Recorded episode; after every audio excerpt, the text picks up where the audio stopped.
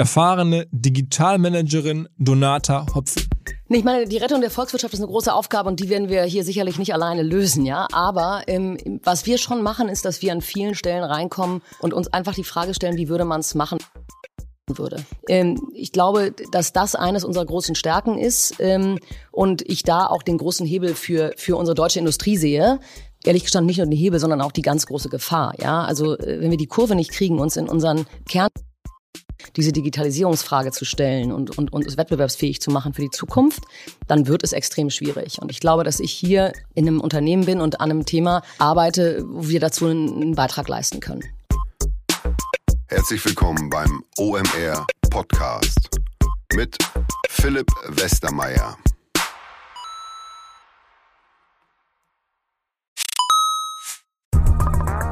Weil die Kolleginnen und Kollegen von Instaffo, also der Jobplattform für den Tech- und Sales-Bereich, von der ich hier schon häufiger berichtet habe, mittlerweile bei uns doch groß engagiert sind hier im Podcast. Ihr hört immer wieder hoffentlich von Instaffo. Deswegen habe ich die Kollegen vor kurzem mal selber persönlich kennengelernt und war wirklich sehr angetan. Sie haben mir dazu erzählt, es gibt eine neue Finanzierungsrunde in die Firma. 10 Millionen werden da investiert. Das ganze Thema wird also immer relevanter. Daher nochmal hier mit Nachdruck der Hinweis. Wer Menschen sucht im Bereich Tech und Sales, denkt an Instaffo. Die haben da scheinbar wirklich eine neue magische Soße gefunden, wo sie über ihre Plattform ein automatisiertes Matchmaking zwischen Arbeitnehmer und Arbeitgeber ermöglichen und das ist im direkten Marktvergleich dreimal effektiver, was die Quote von Bewerbung zu Einstellung angeht. Hilft natürlich auch, dass sie bereits über 100.000 passende Talentprofile auf der Plattform haben und dass man sehr, sehr schnell ins Gespräch kommt. Innerhalb von 48 Stunden bewerben sich die ersten Talente bei den Arbeitgebern oder man kann sogar als Arbeitgeber einer vorselektierten Gruppe an Talenten aktiv eine Nachricht schicken oder sie zum Chatten einladen, um sich noch schneller kennenzulernen und zu prüfen, könnte das passen. Also nicht nur ich und die Geldgeber offensichtlich glauben an Instaffo, sondern auch mittlerweile über 1800 Firmen, darunter O2, RTL, HelloFresh, MyPoster, viele, viele weitere. Instaffo ist auf OMR Reviews bestbewertet 4,8 Sterne in der Kategorie Recruiting Plattform. Firmen, die nun Instaffo ausprobieren möchten, sehr gerne. Ihr spart außerdem 500 Euro auf die erste Besetzung, wenn ihr euch anmeldet über Instaffo mit Doppel-F instaffo.com slash OMR. Zurück zum Podcast. Sonntags Podcast bei OMR. Ich war vor einigen Tagen habe Donata Hopfen getroffen und Donata kenne ich schon viele Jahre, eigentlich aus der Zeit, als sie noch bei Axel Springer war im Investment-Team. Dann wurde sie ja später ähm, über verschiedene Schritte Geschäftsführerin des gesamten Bildapparates, ist dann dort irgendwann raus und übernommen bei, bei diesem neuen Projekt Verimi, wo verschiedene große Konzerne ihre Daten einbringen und aggregieren. Und das war aber nicht ähm, das Richtige, da ist sie nur eine kurze Zeit geblieben und ist jetzt bei ähm, BCG Digital Ventures, also einer neuen der Unternehmensberatung, wo so eine Art Auftragsinkubator gebaut wurde, wo man also als, als Firma hinkommt und ähm, andere Startups oder Firmen in Auftrag gibt, die dann Donata und ihr Team bauen. In so Kombination finde ich das alles recht interessant. Ein bisschen mich updaten und wer Lust hat, kann gerne zuhören natürlich jetzt gleich und es ist, ähm, glaube ich, auch ganz lehrreich, ganz unterhaltsam und auf geht's. Moin Donata. Hallo Philipp, ne? Man muss verraten, wir beide kennen uns seit zehn Jahren oder so. Ja, ich glaube auch. Ne? Deinen Springertagen, also ja. auch frühen Springer oder mittleren Springertagen. Ja. Und du hast ja seitdem A, bei Springer eine große Reise gemacht und dann ähm, auch jetzt sozusagen zu BCG auch einen, einen, einen längeren Weg. Seit drei Monaten Digital Ventures. Ich war neugierig mal zu hören, was ihr eigentlich macht. Ich habe immer wieder davon gehört. Ähm, und ja, generell so, wie es dir eigentlich geht, was du so treibst. Und erzähl mal. Ja, erstmal danke, dass du mich eingeladen hast. Große Ehre. Tolle Podcast-Reihe. Ich bin ein großer Fan. Jetzt toll für mich dabei zu sein. Ja, ähm, ich bin seit drei Monaten hier, ähm, BCG Digital Ventures. Wir sind ein Company- und Business Builder, der größte, den es weltweit gibt. Und ähm, ja, bauen im Prinzip für große Unternehmen digitale auf, also für große Corporates im Prinzip versuchen wir die Digitalstrategie umzusetzen, helfen bei der Identifikation von Ideen und Strategien und äh, ja, setzen diese dann eben auch in die Tat um. Ja, sind also genau an der Schnittstelle zwischen großen Corporate Unternehmen klassischen Kunden von BCG und sind aber selbst eine total digitale äh, Firma mit digitalen Leuten, im Prinzip allen ganz jungen Start-up-Gründern und bringen eben an der Schnittstelle zwischen Corporate und Digital, glaube ich, äh, genau das mit, was Unternehmen brauchen. Und sag, sag mal, äh, also kannst du jetzt irgendwie anonym ein Beispiel sagen, was er dann so baut oder was da so entwickelt wird? Ja, also einige sind echt anonym, aber andere können wir auch ganz frei nennen. Ähm, für die, die in Berlin sind, die kennen sicherlich diese Motorroller Coupe. Das sind die Bars. Die haben wir gebaut für Bosch. Mhm. Ähm, und zwar wirklich von, von Anfang bis Ende. Ähm, Bosch ähm, ist hier aufgeschlagen und äh, hatte sich für das Thema Elektroroller interessiert. Und wir haben dann ähm, die digitale Plattform gebaut, definiert, digitale Plattform gebaut, den Roller gesourced und das Ganze auch dann später zum Markt gebracht, also in Marktstart komplett gemacht, haben dann das Unternehmen äh, im Prinzip, nachdem es äh, up and running war, gestafft mit, mit externen Hires, also haben im Prinzip an die wir das dann übergeben haben und haben dann im Prinzip ein funktionierendes Unternehmen schlüsselfertig an Bosch zurückgegeben und die führen das jetzt weiter. Das ist ein Beispiel.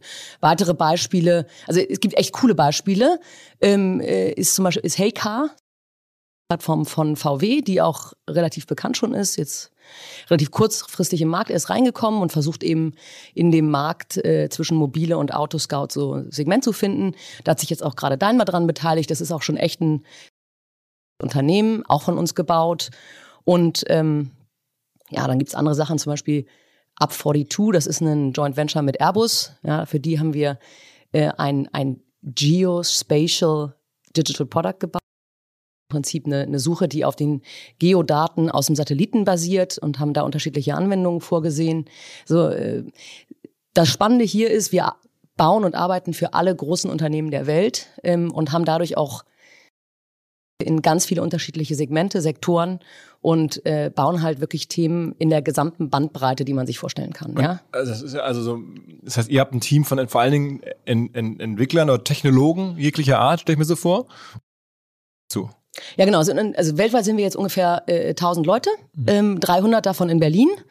Ähm, natürlich die, die, die Mehrheit, also die Mehrzahl sind, sind äh, Ingenieure und der Rest äh, sind aber tatsächlich alle Rollen, klassisches Startup brauchst. Also das sind ähm, Designer, strategische Designer, UX/UI-Designer, da sind äh, auch Produktmanager dabei, Strategen dabei, Marketingleute dabei. machen die äh, während, während eines Assignments, während eines Unternehmens diese Firma oder machen die dann drei Firmen gleichzeitig zum Teil auch? Also es gibt ähm, also so und so. Ähm, jede Firma, die hier gebaut wird, kriegt ihr Team äh, hingestellt und dieses Team bleibt auf dem auf dem Thema auch drauf. Das ist wirklich wie ein wie was, was gestafft wird von uns. Und dann gibt es einzelne Experten, die jetzt gar nicht über die ganze Zeit gebraucht werden, sondern die punktuell hinzugezogen werden. Also ich brauche äh, Growth Marketing erst, wenn das Produkt da ist oder aber in der Entstehung, um die Anforderungen mit äh, und genauso brauche ich Talentakquise oder eben äh, ähm, Recruiting erst, wenn, wenn ich soweit bin, dass ich weiß, welche Rollen ich rekrutieren muss. Das sind Leute, die nicht ständig mit dabei sind, aber ansonsten äh, das, das Venture-Team an sich, also der, der General Manager, den wir besetzen, ähm, der äh, ist im Prinzip wie der CEO für dieses Projekt und der hat sein Team und mit dem Team äh, arbeitet der durch die ganze Zeit. Und ist es jetzt ein bisschen fies, wenn man sagt, das ist ein typisches oder logisches Upselling Beratungsprodukt, das sind dann deine Beratungskollegen bei einer Firma und sagen, aha, das und das müsste man eigentlich machen, da und da ist, ist irgendwie ähm, das Thema, dass sie dann in der Beratung gegen ja, Geld dann entdeckt haben. Und dann kommt ihr und erfüllt das dann auch. Und man kann dem Kunden euch äh, oder eure Leistung, zu Recht ja auch, äh, dann als Folgeauftrag verkaufen nach einem Beratungsprojekt? Ja, also ich, ich äh, das, was du sagst, ist, ist, ist richtig. Also wir, die BCG-Gruppe ist unser, äh, ist unser Sales-Kanal, muss man sagen. kommt über BCG und das ist auch die Idee des Ganzen und das ist auch das, was uns so erfolgreich macht. Ja, also wir kennen ähm, den Umgang mit den großen Unternehmen, äh, haben durch BCG den Zugang und auch sehr viel Insider-Kenntnisse über die Branchen und äh, wo eben die klassische Beratung ergänzt werden soll über ein Business-Bild oder über ein Venture-Bild, der eben eher ähm, etwas weiter weg vom Kerngeschäft stattfinden soll, kommen wir rein und sind dann im Prinzip die logische Umsetzungskraft BCG-Gruppe mit, äh, mitgebracht wird. Und ähm, ich glaube, das, was du gerade beschrieben hast, ist ehrlich gestanden unser, ähm, unser USP und unser ähm, unfairer, also unser unfair Advantage, ehrlich gestanden. Das muss er haben. Das ja, ist total. Ja, ist ja so Jetzt, also die logische Frage, ich frage weißt du ja, nach Umsätzen und so. Ja. Jetzt, wenn ihr jetzt, dann nehmen wir mal das, das, das Rollerbeispiel, baut jetzt für Bosch dann so ein fertiges Roller-Startup ja. auf, dann äh, muss ich mir das dann vorstellen, dass das vorab äh, bepreist ist, äh, dass man dann sagt, okay, das kostet jetzt so und so viel. Und dann macht ihr so eine Art kleinen Exit, wenn das dann äh, übergeben wird? Oder sag mal eine Dimension? Also ähm, jedes Modell ist anders. Ja, es, äh, unsere, unser USP ist, glaube ich, dass wir sehr stark mit in die in die Verantwortung gehen und ins Risiko gehen. Ja, äh, Beratungsgeschäft, so wie ihr es klassisch kennt mit irgendwelchen Tagesfees. Diese gibt es auch und so rechnen wir auch im Prinzip den Gesamtpreis unserer Aktivitäten irgendwo mal zusammen, um, um erstmal so einmal so ein, so ein Preisschild zu haben. Aber äh, auch sehr gerne über, äh, über erfolgsabhängige äh, Variablen bezahlen oder nehmen auch Anteile an den Unternehmen, die wir gründen. Ja, Das heißt also sehr flexibel. Ähm, wir haben hier ähm, fast ausschließlich Startups kommen, schon mal selber gegründet haben oder in, in, in, in, in wichtigen Positionen Startups äh, waren. Und das Unternehmertum, was hier herrscht, ist für uns total wichtig. Deswegen haben wir ein großes Interesse bei den Ventures, die wir bauen, auch tatsächlich mit Chance zu sein. Ja? Und ähm, es ist in der Tat so, wir, wir bepreisen einmal für uns die Dimension und dann gucken wir gemeinsam mit dem Partner, ähm, ob der Interesse daran hat, dass wir dort äh, Shares übernehmen ähm, oder aber ob der Interesse hat, dass wir basierten Deal machen oder aber ob der Fees zahlen möchte. Das aber hängt auch sehr davon ab, ob wir in den Vordergrund treten sollen oder im Hintergrund bleiben. Aber so üblicherweise, also wenn man jetzt euch ruft und mit euch was aufbauen möchte, dann muss man schon mal einige Millionen dafür mal mindestens Größenordnung, ja. Also ich glaube, äh, man kriegt für die sensationelle Qualität, die wir abliefern und für die Kürze der Zeit, kriegt man das alles zu einem sehr äh, guten Preis. okay, okay, aber auch das klingt jetzt nicht nach 200.000 Euro. also ne, äh, BCG ist ein Qualitätsmarke und es hat alles seinen Preis, ja. Mhm. Aber ähm, ich finde eben auch zu Recht. Ich mhm. finde, wir liefern äh, Qualität und eben äh, wir liefern Startups unter zwölf Monaten funktionierend und schlüsselfertig. Und äh, da ist, gibt man dann an der etwas mehr Geld aus. Dafür äh, hat man es dann aber auch. Ja, ich kenne andere Projekte, wo das sich über Jahre hinzieht und man viel mehr Geld ausgibt. Also das heißt, für die Firma, die das dann euch beauftragt, ist dann trotzdem so die Frage, kann man nicht sowas jetzt schon kaufen? Also man könnte man nicht sozusagen eine kleine Firma in der, in der Frühphase irgendwo sich unabhängig gegründet hat oder euch beauftragen, dann liegt man wahrscheinlich dann irgendwo beim selben nachher. Ja, also wir, wir gucken uns, wenn es darum geht, Geschäftsideen zu evaluieren, das ist für uns immer der erste Schritt. Ja, das Unternehmen kommt entweder mit einer mit einer sehr klaren Aufgabenstellung mit den Rollern. Oder das Unternehmen kommt mit einem Gefühl für ein Feld, wo sie gerne reingehen würden. Oder aber die kommen komplett ergebnisoffen zu uns und wollen uns auch für die äh, ganze Ideation-Phase nutzen. So Und ähm, im Zuge dessen gucken wir uns natürlich auch immer an, ein Wettbewerber oder ein Player, den man schon kaufen könnte. Das gehört ja mit dazu. Ich muss ja nichts bauen, wenn ich das besser mhm. kaufen kann. In vielen Fällen ist es allerdings so, dass entweder sind die Unternehmen noch zu klein und äh, sind dann im Prinzip äh, äh stabil genug, um von großen Corporates übernommen zu werden. Ich, das kennst du ja, glaube ich, aus äh, vielen Geschichten auch. Oder aber es ist eben doch nicht der hundertprozentige Fit. Ja? Und äh, da haben wir hier, aber auch ich in meiner Vorzeit schon auch viele Erfahrungen gemacht. Es ist setzt es neu auf und macht es dann so, wie es sein soll, anstatt dass man ein Unternehmen kauft, von dem man 30 Prozent braucht und 70 Prozent eigentlich gar nicht weiß, wohin mit. Mhm. Ähm, und ich glaube, in Summe ähm, haben die Partner, die mit uns gearbeitet haben, äh, äh, äh, am effizientesten eingesetzt, indem sie es bei uns abgegeben haben und am Ende das bekommen haben, was sie sich für ihr Unternehmen gewünscht haben. Und du bist jetzt Partnerin hier äh, bei, ja. sagen wir mal, einer Firma von 1000 Mitarbeitern. Wie viele Partner gibt es da? Also hier in Deutschland gibt es, äh, gibt es neun. Äh, weltweit sind wir, glaube ich, 45. Mhm, mh. also, aber es hatte mit dem klassischen BCG-Unternehmen dann gar nichts zu tun. Also das heißt, das ist komplett getrennt oder, oder gibt es da irgendwelche äh, Überlappungen? Also, also wir sind hundertprozentige Tochter, Tochtergesellschaft ah. von der BCG die BCG ein Partnertreffen macht, dann sind wir da auch immer mit dabei. Also wir sind Teil der BCG-Partnerschaft, aber das ist ein total eigenes Unternehmen mit einer ganz eigenen DNA, einem völlig, völlig unterschiedlichen äh, Angang, völlig unterschiedlichen ganz anderen DNA und auch ganz anderen äh, äh, Personen, die wir hier, also die die Profile, die wir hier an Bord haben und die wir hier ähm, an Mitarbeitern haben, die gibt es bei BCG vielfach gar nicht und so ergänzen wir uns da eben perfekt. Mhm. Ja. Mhm. Also man hat das Gefühl, wenn man dich so hört und bisschen gesprochen, bist hier gut angekommen. Sozusagen zwischenzeitlich zwischen Springer warst du noch bei, bei Verimi. Ja. Ähm, da warst du relativ kurz. War das Geschäft zu kompliziert, zu komplex mit den ganzen verschiedenen äh, Shareholdern oder was hat dir da nicht so wie das so gelaufen ist? Genau, ich bin, ich bin damals bei, bei Springer ja rausgegangen. Ähm, für mich eigentlich an dem perfekten Zeitpunkt. Die Markenreichweite war an einem absoluten Höhepunkt. Von, von Bild, ja? Ja, von Bild, du genau. warst also verantwortlich für alles, was Bild ist, ja? Genau, genau. Äh, genau. Genau, habe das irgendwie drei Jahre in der Gesamtverantwortung gemacht gehabt und äh, ja, dann irgendwann für mich gesehen, dass ich eigentlich gerne mal was anderes machen möchte. Bin da zu einem super Zeitpunkt rausgegangen, ne? also für mich immer so ein bisschen Vorbild Steffi Graf. Ne? Man darf auch den Moment nicht verpassen, um einen guten Abgang zu machen. So.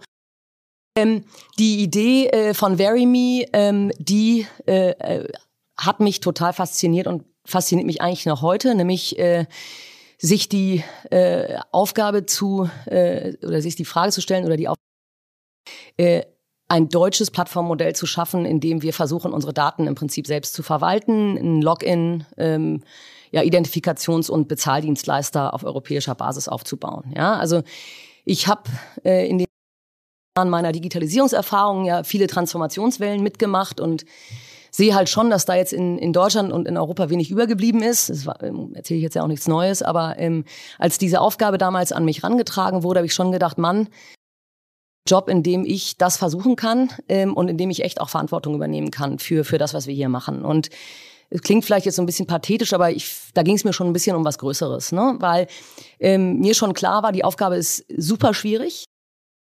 Der großen Gesellschafter bei Veremi, ne? Deutsche Bank, Allianz, Daimler, äh, Lufthansa, Telekom, Axel Springer und so weiter. Also die alle wollten oder wollen einen gemeinsamen Login machen, wollen ihre Daten zusammenführen. Sozusagen. Genau, die Idee ist, ist nach wie vor die richtige, weil ähm, ich so ein Produkt ist immer schwierig in den Markt zu bringen, weil Product Market Fit zu finden mit zusätzlichen äh, ähm, USPs ist schwierig. Aber wenn du so große Gesellschafter hast, die so viele Kundendaten haben und die sich dann committen, so einen Dienst groß zu machen, das ist eine, das ist eine große Idee, ja. So, und für mich hat das dann aber dort nicht gepasst, ja. Und deswegen habe ich dann nach sieben Monaten ähm, entschieden, äh, dass es für mich dort nicht weitergeht und äh, bin dann da rausgegangen. Und also ist es fair zu vermuten, dass es an dieser komplexen Shareholder was auf der einen Seite wie eine Chance aussieht, ist ja auf der anderen Seite auch, wenn man sich überlegt, dass die alle Eigeninteressen zum Teil, zum Teil haben, dass man die auch alle managen muss und dass dann da sehr, sehr viele Leute mitreden, äh, logischerweise. Das klingt jetzt auch, wenn man es anders formuliert, auch nach einem Problem möglicherweise. Ja, also einfach nicht gepasst. okay, okay, okay.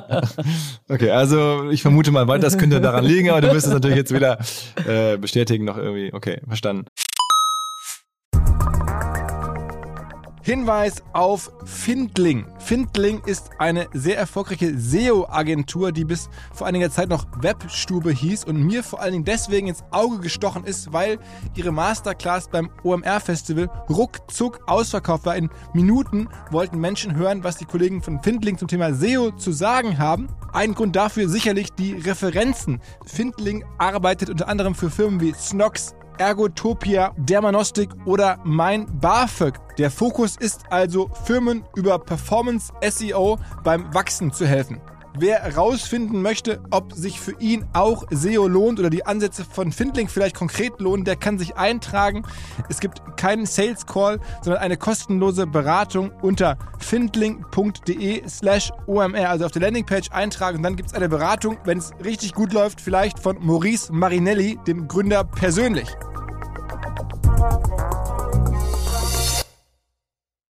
Zurück zum Podcast. Ähm, dann lass mal ein bisschen über deine, deine die Zeit davor reden. Also sozusagen von, von, von vorne, von, von heute an und gehen zurück. Okay. Ähm, äh, Bild die ganzen Jahre, wenn du heute dir das anschaust, so aus der Ferne, ähm, bist du äh, erleichtert, dass du so aus diesem schwierigen Thema Journalismus und Medien raus bist? Ähm, also ich habe für mich eine sehr bewusste Entscheidung getroffen, rauszugehen, weil ich einfach wirklich das Gefühl hatte, ich habe dort die beste Zeit gesehen, alles erlebt und äh, ich äh, war total glücklich mit dem, was ich dort bei Bild unglaubliche Freiheiten in einer ganz tollen Zeit und es war einfach super, ja. Äh, dass die Zeiten nicht einfacher werden würden, war auch klar, weil ähm, ne, muss man kein Hellseher für sein, um die Zahlen irgendwie so ein bisschen vorauszusehen. Und ich habe für mich dann irgendwann äh, reflektiert und überlegt, was kann ich jetzt im Medienbereich eigentlich noch machen?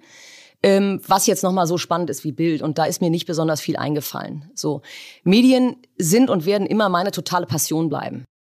Mit, mit fünf angefangen, äh, Zeitung zu lesen und auch Bild zu lesen. Und irgendwie ist das mein Herzensthema und das wird es auch immer bleiben. Aber ich habe dann für mich entschieden, dass ich glaube, meine Erfahrung äh, äh über Digitalisierung Dynamiken und, äh, und eben äh, ja, Zukunfts- und Innovationsmanagement an anderer Stelle vielleicht nochmal einbringen zu können, wo ich nochmal ein bisschen äh, breiter mich aufstelle, mehr Branchen äh, und eben gucke, wo ich meine Erfahrung nochmal replizieren und, und, und einbringen kann. So. Und deswegen ähm, gucke ich jetzt äh, äh, im Prinzip mit, mit Distanz auf, auf Medien und auf Journalismus und natürlich auch auf Axel Springer äh, tue das mit großer Freude, aber bin total glücklich mit meiner Entscheidung, äh, für mich jetzt so ein bisschen äh, weitergegangen zu sein. Warst du überrascht, dass KKA eingestiegen ist? Nein. Nee? Hättest du so ein bisschen erwartet in die Richtung? Naja, also jetzt vielleicht nicht gerade KKA. Ich glaube, das ist schon ein guter Move, ja, ähm, äh, da jetzt nochmal Kapital aufzunehmen und nochmal richtig anzugreifen. Ähm, äh, Matthias Döpfner und der Vorstand dort waren immer sehr visionär und sind, sind sehr schnelle, aggressive Schritte nach vorne gegangen. Digitalisierung äh, an der Speerspitze zu führen. Und ich finde es einen total konsequenten Schritt. Warst du überrascht, dass die ein, ein Unternehmer-Ehepaar, ein ehemaliger McKinsey-Partner jetzt die Berliner Zeitung gekauft hat? Ähm, ist, äh, überrascht, weiß ich nicht. Ich wünsche ihm auf jeden Fall ganz viel Glück bei diesem schwierigen Unterfangen. Aber also du hast das Thema jemals gesehen oder, oder ist dir das Thema begegnet, bevor es in, in, die Presse kam, die Berliner Zeitung und so? Es war ja bekannt, dass Dumont die Berliner Zeitung abstoßen würde. Dass äh, jetzt mein ehemaliger Geschäftsführerkollege von Veremi das kaufen würde, war mir nicht klar. Ach, ach das war dein ehemaliger Geschäftsführer? Ach, das wusste ich gar nicht. Ja. Ach so, okay, so gut kennt ihr euch also. Ja, also genau. Ja. Ah, okay, okay, okay. Oh, das, okay. Ich hatte nämlich gelesen, er sei immer jetzt McKinsey-Partner gewesen, dann ähm, und hatte vorher noch eine Firma an SAP verkauft und Veremi war in seinem Lebenslauf jetzt gar nicht zu sehen. Ach so, aber also ja, weiß ich nicht, aber ist so. Ist so. Ah, okay. Und warum ist der da raus? Wegen der Silbername oder war der schon generell vorher da raus? Bei Veremi, ja. weiß ich nicht, das ist alles nach meiner Zeit passiert. Das ah, okay. kenne ich die Details nicht. Okay, aber also ihr wart dann noch zeitgleich und dann ist er irgendwann nach dir gegangen und dann. Ich glaube, der ist noch Gesellschafter bei Veremi mit seiner Firma Core. Ah, okay, okay, okay. Und jetzt hat er das Ding gekauft. Also ich habe keinerlei, außer dass ich es aus der Zeitung gelesen habe, ich keine Insights. Ich wusste, dass Dumont sich von seinen Zeitungen ja trennen will in Köln mhm. und Berlin. Ja, und Hamburg auch, ja. Und Hamburg auch, genau. Und ich meine, spannender Move. Spannender Move. Aber okay, das heißt, du kennst ihn ganz gut und der ist auf jeden Fall, hat sich das gut für so einen, sagen wir mal, wirklich, wie es in Interviews rüberkommt, so einen Move, wo man sagt, okay, ich will der Gesellschaft was zurückgeben, ich will irgendwie was, was Karitatives quasi schon fast tun? Oder denkst du, das, das ist ein Business-Move? Ich kann es gar nicht beurteilen. Weil das ist ja, äh, ist ja alles andere als einfach. Also, ich meine, wäre toll, wenn die einen Weg finden. Aber ich, ich, ich kenne keinerlei Insights. Okay. Okay. okay. Sag mal, nochmal hier auf, auf, auf BCG zu sprechen zu kommen oder auf Digital Ventures vor allen Dingen. Ähm, es ist, wo man in den letzten Jahren sehen konnte, dass sehr viele Inkubatoren angetreten sind, äh, auch in Berlin, überall. Ähm, und dann das, das Inkubationsgeschäft eigentlich runtergefahren haben, ne, aus verschiedensten Gründen. Also ist das was, was trotzdem, weil es antizyklisch ist oder weil wir haben ganz andere Startbedingungen, wir sind nicht vergleichbar mit einem klassischen Inkubator. Ähm, wie, wie grenzt ihr euch da ab? Oder war das jemals, ist das was, was ihr euch anschaut? Das Rocket macht kaum noch Inkubation, Team Hero, äh, weil nicht viele andere haben das ja auch wieder eingestellt. Ja, ich glaube, also wir grenzen uns da schon total ab. Also ähm, ich glaube, jedes Unternehmen hat andere Gründe, um äh, äh Digitalprojekte anzustoßen und jeder macht es auch ein Stück weit anders. Bei Inkubatoren äh, und äh, bei diesen ganzen Labs habe ich schon in der Vergangenheit oft das Problem gesehen, dass das Thema Digitalisierung und Innovation irgendwo verortet wurde, hohe Erwartungen, vielleicht auch viele Ideen, die aus dem Unternehmen da reingeflankt relativ wenig Blick auf, was der Kunde eigentlich wirklich möchte. Und dann hat man nach ein, zwei Jahren festgestellt, dass das vielleicht in die falsche Richtung äh, geht und hat dann sehr viel Zeit äh, und auch Geld oftmals verloren äh, und hat eigentlich keinen Schritt vorwärts in der Digitalisierung und was wir hier machen, ist, wir arbeiten ja ganz nah am Kerngeschäft dran und lösen äh, unseren Kunden und Partnern tatsächliche äh, Probleme und äh, bilden eben oder, oder bauen tatsächlich Geschäftsbereiche auf, die für die von zentraler Relevanz sind, ja. Und deswegen sehe ich uns nicht als Inkubator, sondern ich sehe uns tatsächlich als Business und also als als Business und Venture Builder. Und ähm, dadurch, dass wir von Anfang an äh, die Märkte und die sehr genau prüfen äh, und auch im Vorfeld sehr viel Analyse ähm, reingeht, damit wir dann auch tatsächlich erfolgreich liefern, glaube ich, ist unser Angang tatsächlich ein sehr zielgerichteter und es ist eben nicht nur Marketing, um irgendwo Digitalisierung es ist wirklich der Aufbau von, von zentralen äh, Funktionen oder Digitalfunktionen in den Unternehmen oder neben den Unternehmen. Ähm, also wenn ich jetzt gefragt werde, woran glaubst du, dass es liegt, dass es diese ganzen größeren Inkubatoren nicht mehr so in der Form gibt? Meine Vermutung, es liegt daran, dass es äh, gerade in der Mobile-Welt, ganz viele Startups sind irgendwie Mobile-Firmen, dass es da super schwer ist, nationale Firma zu bauen. Da gibt es eigentlich nur eine Firma und das ist dann meistens die, der weltweite Player. Also da kann man auch nicht dieses typische Klo Ähm, es ist ja teilweise so viel Geld im Markt, dass es halt einfach ohne richtig tiefe Taschen kaum möglich ist, was zu machen. Erst recht ist es dann für die Gründer unattraktiv, wenn man da irgendwie ähm, eigentlich dann auch kaum noch Shares hält. Also diese ganzen Modelle, das, da hat sich vieles verändert. Was wird Gründe, warum es das nicht mehr so gibt? Also außerhalb jetzt von euch? Ja, ich glaube, also natürlich ist, sind immer so Wellen. Erst große Euphorie, dann ein bisschen eine Desillusionierung, weil am Ende hat ja super geklappt. Ich meine, da sind ja tolle Sachen rausgekommen, ne? Ja, einige schon, aber am Ende des Tages braucht man auch sehr viel Langmut, ne? Immer und ähm, ich glaube, an vielen Stellen ist Gutes rausgekommen, an vielen Stellen aber auch nicht, ne? Ähm, so und in der Tat glaube ich, ähm, dass äh, wir haben viele Winner takes it all Märkte.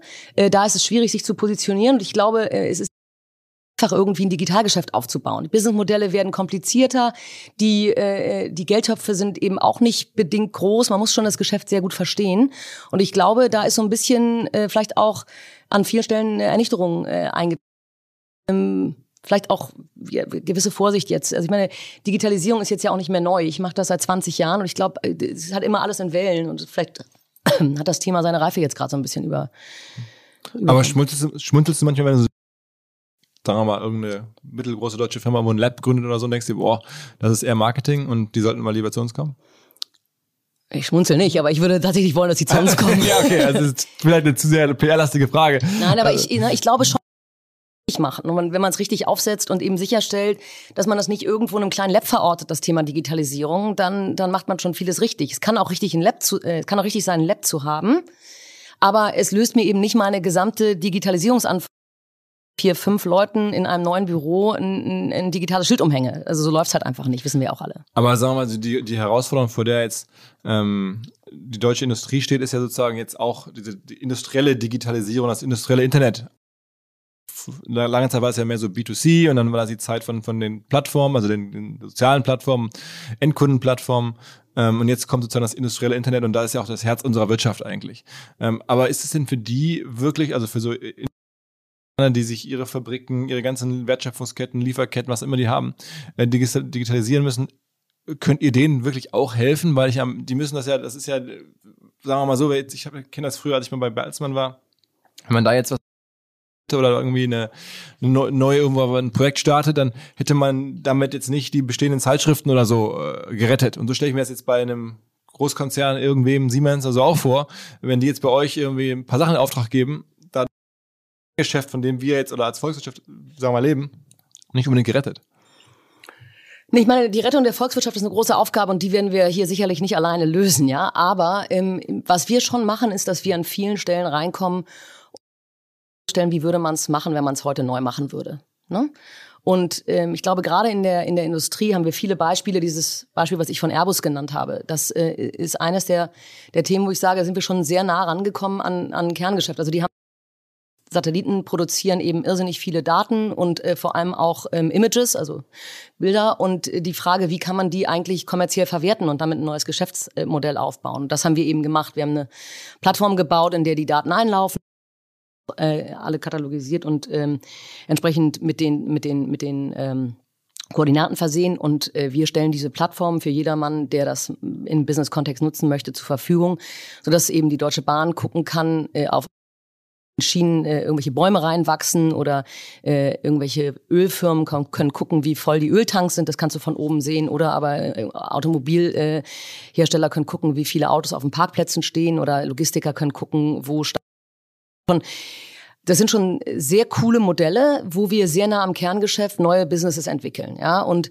ähm, ich glaube, dass das eines unserer großen Stärken ist ähm, und ich da auch den großen Hebel für für unsere deutsche Industrie und ehrlich gestanden nicht nur den Hebel, sondern auch die ganz große Gefahr. Ja, also äh, wenn wir die Kurve nicht kriegen, uns in unseren in unseren Kerngeschäften diese Digitalisierungsfrage zu stellen und, und, und uns wettbewerbsfähig zu machen für die Zukunft, dann wird es. Und ich glaube, dass ich hier in einem Unternehmen bin und an einem Thema arbeite, wo wir dazu einen Beitrag leisten können. Wer sind eigentlich sozusagen, wenn ihr euch selber anguckt, eure größten Wettbewerber bei dem Wen trefft ihr da oder wer? Was ist naja, die also es gibt ganz unterschiedlich. Es gibt natürlich andere, also dieses Modell von von von von DV, wie wir uns ja nennen, das äh, wird schon als sehr erfolgreich äh, äh, eingeschätzt und deswegen haben auch viele der großen Berater Wettbewerber ähnliche Modelle aufgebaut. Ähm, das heißt also, da sind einige nachgekommen. Ja, gibt es auch sowas von, von Berger oder McKinsey? Also gibt es sowas auch? Ich glaube schon, ja. Mhm. Okay. So, und ähm, es gibt natürlich aber auch viele kleinere Agenturen, die in bauen. Ich glaube, es gibt keinen, der das in der, äh, in der Breite, in der Qualität, in der Kürze der Zeit und mit dem nachweislichen Erfolg macht wie wir. Wir sind der absolute Vor äh, Vorherrscher und Innovationsführer und sind auch die größten, die es Deswegen, also offen gestanden, machen wir uns über Wettbewerb jetzt gar nicht so viel Gedanken. Aber ist das skalierbar? Ist das, also macht da Größe Sinn? Also könnt ihr das jetzt irgendwie, jetzt habt ihr 1000 Leute weltweit, kann man es auf 10.000 hochziehen? Oder sollte man das? Da muss man hat ja immer eine, es hat immer Vor- und Nachteil zu skalieren. Also entweder ähm, sagst du halt, ich will total in die Breite gehen, dann musst du aber sicherlich auch in andere Geschäftssegmente rein, wo du dann noch anderen Wettbewerb hast. Ähm, äh, oder aber du sagst, du hältst es irgendwie klein und, und dafür im Prinzip ähm, in, in, in einer schlankeren Struktur und in, in, in einer schlagkräftigen Struktur.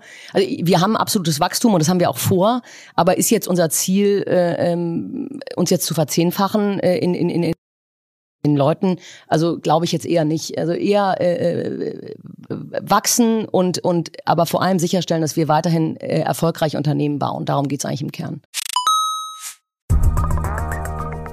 spannende neue Anlagemöglichkeit, von der ich vorher so noch nicht gehört hatte. Und zwar unser Partner Liquid, eine der führenden deutschen Vermögensverwaltungen. Fünfmal in Folge zu Deutschlands Top-Vermögensverwalter gewählt worden. Moderne Vermögensverwaltung auf Family Office Niveau heißt es, aber sie bieten das halt auch jetzt immer mehr der Breite an. Also man muss nicht unbedingt sehr reich sein, um in die Sachen investieren zu können, die erfahrungsgemäß wirklich Spaß machen. Dazu zählt unter anderem auch Private Equity, eine Anlageklasse, die in den letzten 20 Jahren, in 16 Jahren, den Aktienmarkt global outperformed hat.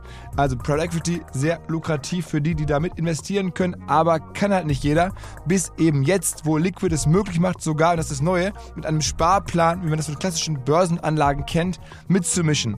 Also neues Produkt, das heißt Liquid Private Equity Next. Und da kann man, wenn man sich auf 10.000 Euro festlegt und jeden Monat etwas bereit ist zu sparen, einsteigen und dann von den Renditen von Private Equity mit profitieren. Wer darüber mehr wissen möchte, natürlich alle Infos wie immer in den Show Notes oder unter liquid.de slash omr. Also liquid.de slash omr. Da könnt ihr rausfinden, ob das für euch passt und ihr bekommt mit dem Code OMR 2024 OMR 2024 bis Ende Juni diesen Jahres 200 Euro Willkommensbonus und eure Zeichnungsgebühr in Höhe von 1% des Gesamtinvestments entfällt. Zurück zum Podcast. Es gibt ja übrigens einen prominenten Alumni von euch, der schon mir im Podcast war, Sebastian Klauke, ähm, war sozusagen gewisserweise dein Vorgänger und ist jetzt ähm, Otto-Vorstand, mhm. äh, also Digitalvorstand bei Otto geworden. Mhm. Ähm, Gibt es noch andere Alumni oder Menschen, die sozusagen hier waren, das durchlaufen haben dann wieder in die Wirtschaft direkt reingewechselt, also gewechselt sind? Also ähm, der ganz natürliche Weg eines jeden Mitarbeiters hier ist im Prinzip äh, bei DV anzufangen, hier verschiedene Projekte zu machen, dabei irrsinnig viel zu lernen und dann idealerweise in gehen. Ja, also äh, für uns als Firma ist es super gelaufen, wenn wir nachher, nachdem wir so ein, so ein Unternehmen gebaut haben und äh, die, äh, die, die, die Stellen besetzt werden sollen, wenn sich unsere Leute dazu entscheiden und qualifizieren, CEO oder COO oder CTO-Aufgaben zu übernehmen. Wir haben also quasi unseren eigenen ähm, Personalentwicklungskanal, in dem wir den äh, Kollegen, wenn sie denn wollen und wenn sie geeignet sind, anbieten, in die Ventures zu übergehen.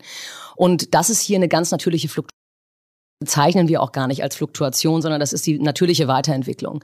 Und ich finde, das ist ein unglaublicher USP, den wir hier haben, dass wir ähm, Leuten eine Möglichkeit geben können, viele unterschiedliche Unternehmen reinzugucken und entscheiden, was sie interessiert, was sie mitgebaut haben und wo sie sich eben dann auch tatsächlich später hin entwickeln wollen. Und äh, ich kenne den Sebastian Klauke leider persönlich nicht, habe natürlich aber immer viel von ihm gehört. Und ähm, ja, auch so zu so einem Konzern zu gehen, ist aus meiner Sicht ein total ja. Einer deiner ähm, Kollegen hier war lange äh, Xing-Chef, ne? Ja, Stefan Grosselbeck, das ist unser globaler Managing Partner und der war lange bei Xing. Genau, der hat damals hier das Berliner Büro für Divi aufgebaut vor fünf Jahren. Er ist jetzt der globale äh, Managing Partner, heißt das hier. Also, ist das, aber er sind sowas wie CEO von dem ganzen. Ja, genau, Apparat. in der Partnerschaft, ja. Mhm. Okay. Und äh, gibt noch weitere, sagen wir mal, Digital-Business-Celebrities, die hier, hier so durchläufst? Im Prinzip die Partnerschaft, ich hatte ja gesagt, wir sind zu neunt, äh, teilt sich im Prinzip auf äh, in eine Hälfte, die eher aus dem äh, BCG-Universum kommen, ähm, also die eher etwas beratungsnäher sind und die andere Hälfte, die eher aus äh, digitalen Entrepreneurship kommen, wie man so schön sagt, also digitales Unternehmertum. Und da ist äh, ähm, Stefan Grosselbeck, wie gesagt, eben schon genannt. Dann ist äh, dabei der Matthias Entenmann, der lange bei PayPal Payback war, sehr viel im Bereich äh, äh, Leistungen gemacht, auch viel gegründet selber. Dann ist äh, dabei Arndt Roller, äh, der, ja. hat, ja, der hat Parship gegründet, kennst du ja bestimmt auch. Ja. Ne? Jetzt ist gerade auch noch mit, also kurz vor mir ist Konstantin Urban dazu gekommen, der hat Windeln.de gemacht. So, und das ist echt das Spektrum an, an Persönlichkeiten und auch an Erfahrung, was echt total cool ist.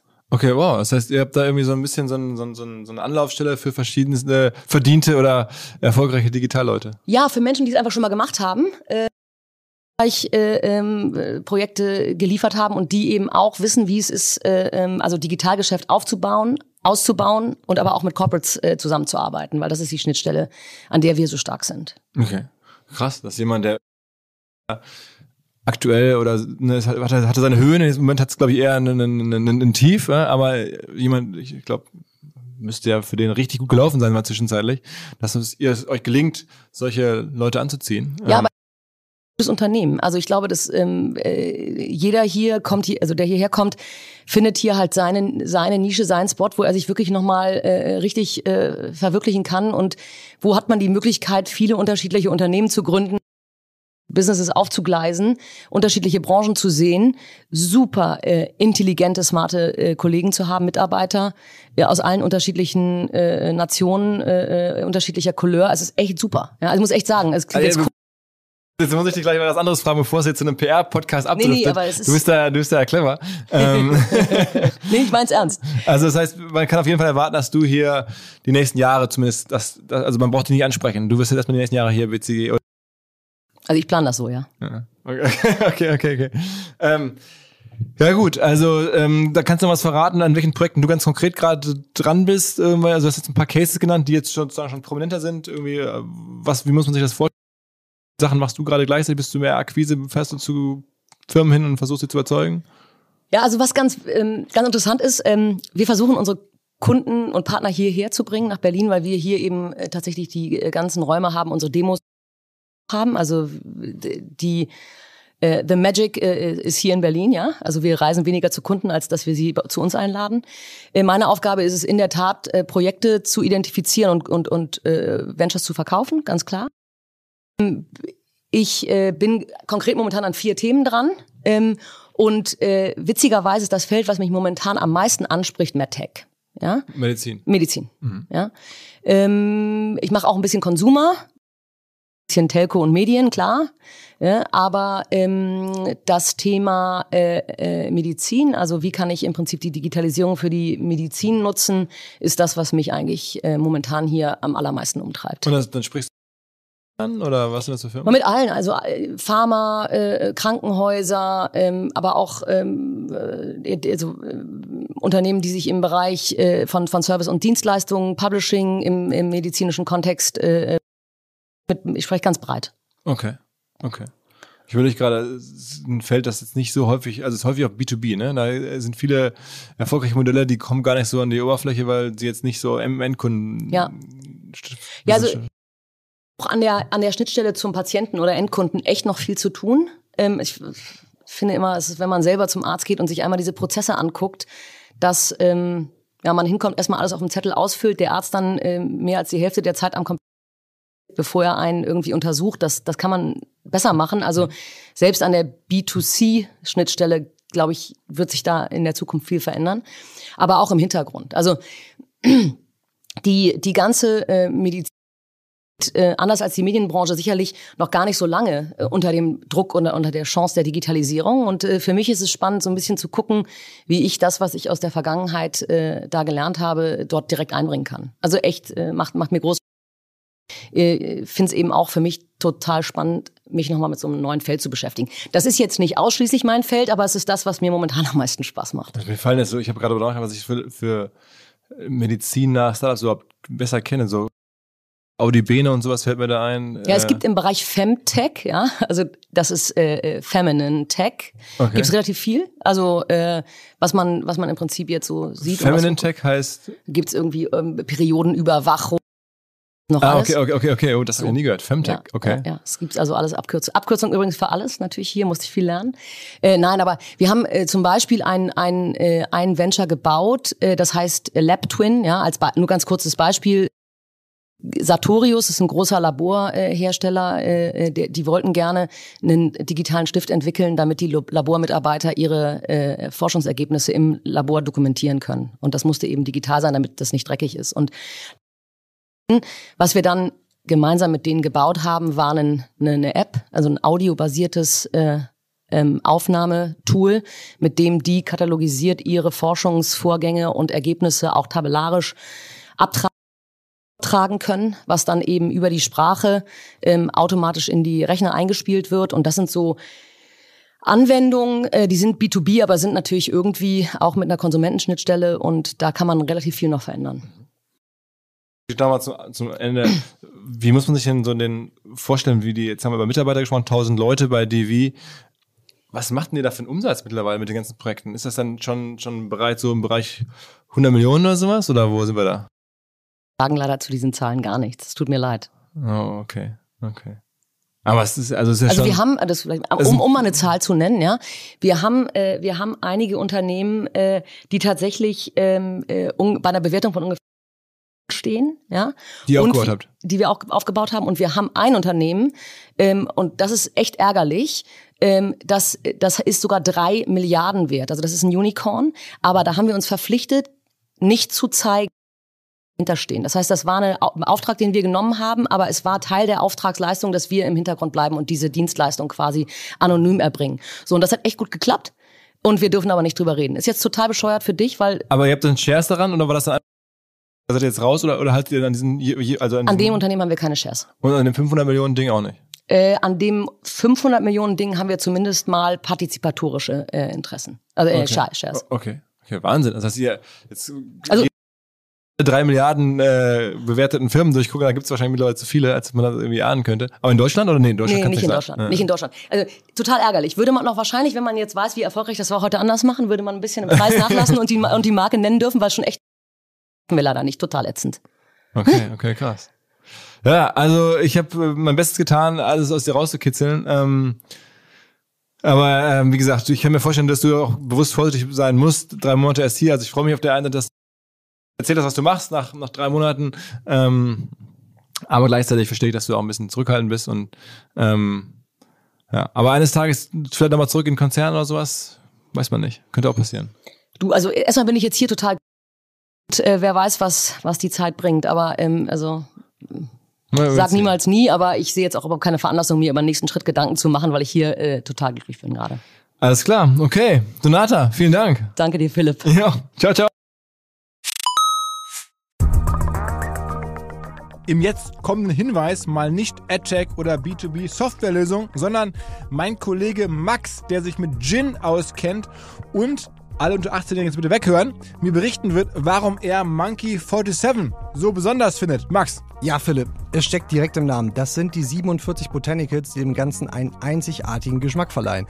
Das sind zum Beispiel die Preiselbeeren aus dem Schwarzwald, die ihm auch eine ganz besondere Note geben. Aha. Und was hast du da mitgebracht? Meinen Favoriten, den Monkey 47 Tonic. Super einfach, ein paar Eiswürfel, etwas Monkey 47, das Ganze aufgefüllt mit Tonic Water und einer Grapefruit-Zeste obendrauf. Fertig ist der erfrischende Drink. Okay. Äh, und das schmeckt dann? Auf jeden Fall. Beim ersten Schluck spürst du direkt die Wacholdernote, frische Zitrusnoten und eine leichte Pfefferschärfe. Für mich ist es genau die Balance dieser Aromen, die den Gin ausmachen. Und gibt's noch was über Monkey 47 als Brand zu sagen? Ich meine, du siehst es ja schon am Apothekerdesign der Flasche. Die Brand ist mit super viel Liebe gestaltet. Vom Etikett bis hin zur Website, die aussieht wie eine alte Zeitung. Da wundert es mich ehrlich gesagt auch nicht, dass Monkey 47 bereits zum achten Mal in Folge als Top Trending Gin Brand ausgezeichnet wurde. Also an alle, probiert Monkey 47 gerne aus, überzeugt euch selber von seiner Qualität, dass das hier, was der Max berichtet, wahr ist. Ich wiederhole nochmal, Monkey 47, Monkey 47 zum Mitschreiben in Bar oder Supermarkt demnächst mal ausprobieren.